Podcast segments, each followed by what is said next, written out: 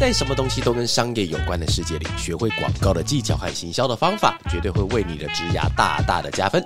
欢迎来到哇咖喱贡，继续为你分享，不知道不会怎么样，知道了很不一样的广告大小事。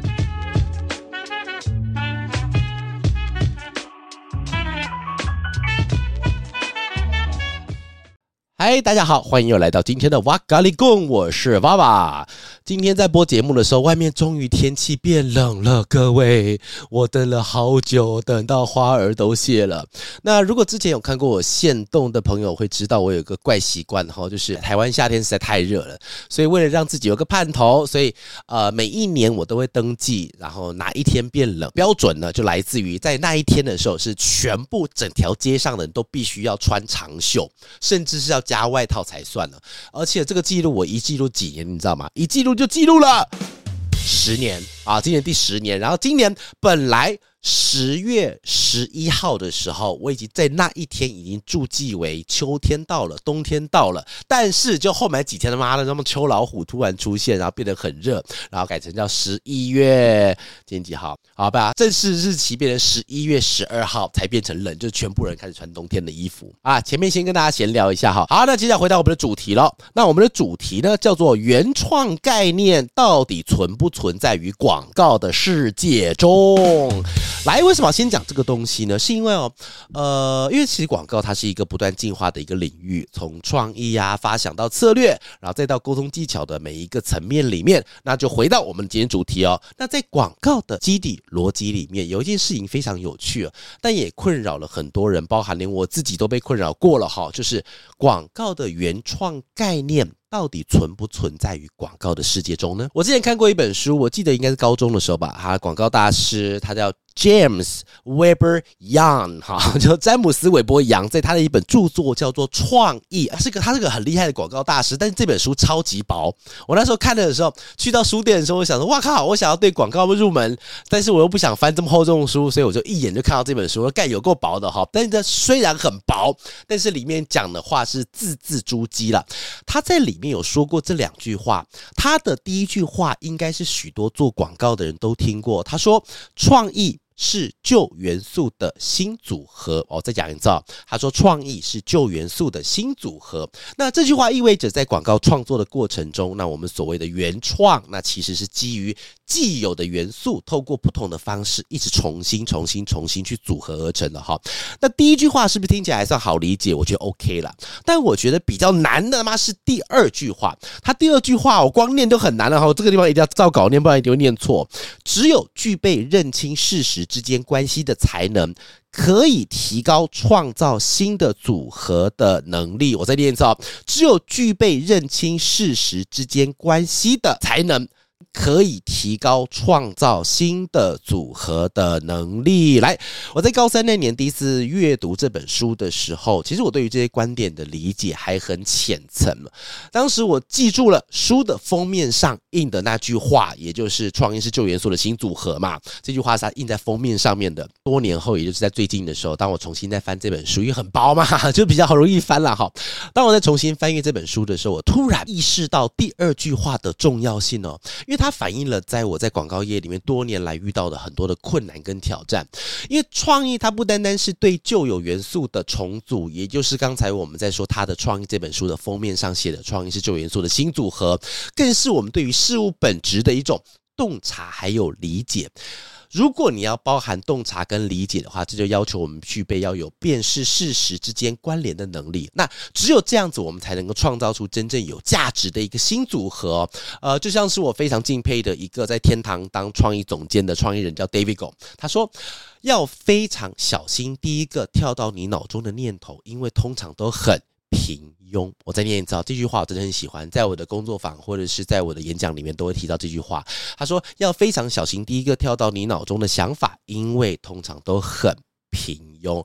甚至在我帮企业啦举办的很多很多场创意工作坊里面，都是把这句话放在最重要的章节和篇幅之间，那提醒我自己和共同参加的人，直觉。当然重要，因为比方说你今天问娃娃说一加一等于多少？二，二加一等于多少？四。我问你四加四等于多少？绑你脑袋中直接跳出八。但是这个东西属于正确答案。但是如果我们要让我们的消费者，让我们的 consumer 去 surprise 的话，你就必须要给他有一些有趣的答案。所以直觉。固然很重要，但也千万要小心了哈。对于一件我们常知道的那种常理的事物来说，那我们的直觉通常会非常的相似哦。那在相似的答案里面，就很难找到新的解法。这本书的第二句话里面有个底层逻辑也非常有趣哦，哈，就是他提到了当一个完整的事物早被赋予了它的意义之后，那做广告的我们除了了解既定的事实之外，更要从里面去挖出一些别人没有看到的，或者还还没有发现到的不一样的看法和角度。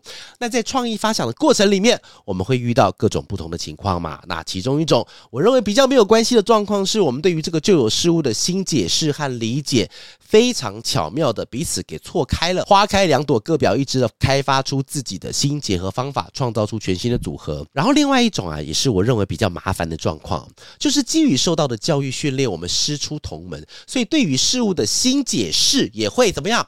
过于相似，那这就衍生出另外一个问题了。那我们的创意是否真的是独立存在，还是在无意中模仿了别人的想法，那在现有的商业或行销行为里面，在红海竞争的这个世界里面，当然存在着那种恶意的抄袭和模仿。但这次我更想讨论的部分，并非是这种纯属恶意的行为哦，而是专属于广告的领域之中，原创的概念到底应该要如何定义啊？是否有一个绝对的标准来判断一个广告是否真正是原创的？品牌房子的概念是谁先讲的？理性感性的消费者驱动是谁先提出来的？然后再来，比方说消费者行为的。解释啊，运用谁讲的啊？消费者 insight 的挖掘谁先讲的？或者创意的发想逻辑谁先讲的？以上这些林林总总念完一大堆不拉不拉不拉的东西哦，都是既有的广告或是行销的知识。你只要在我刚才讲的一些字里面用 Google 去输入一些关键字的话，随便都会出现五十页以上的相关内容。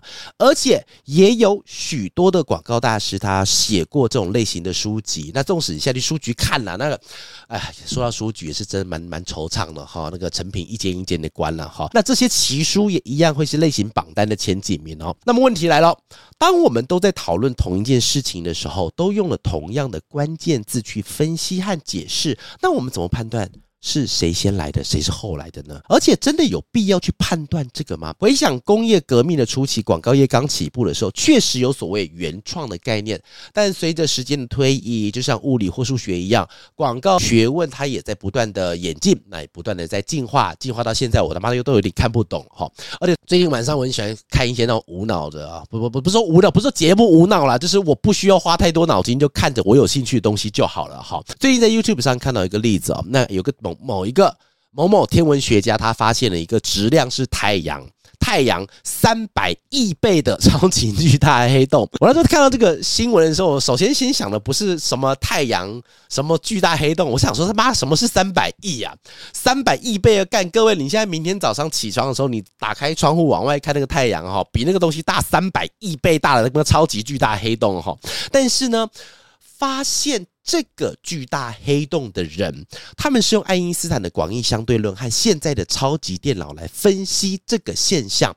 因为哦，刚才我们前面谈到谈论到的是什么东西？我们谈论到的是原创这个概念在广告这个世界到底存不存在？所以刚才讲到那个三百亿倍大的超级巨大黑洞，用爱因斯坦的广义相对论来发现，给我了一个全新的解释和理解。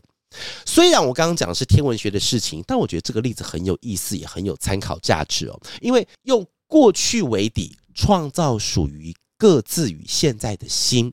回到刚才那本书的第二句话，最珍贵的并非仅仅是把持着原先知识或是概念，而是要在相同的框架里，用新的知识和工具，创造出属于自己的解释。如果你发现了别人的理解或解释和你很像的话，首先，首先你先不要想到抄袭，因为这其实是个好机会，代表这个理论已经被很多人给接受了。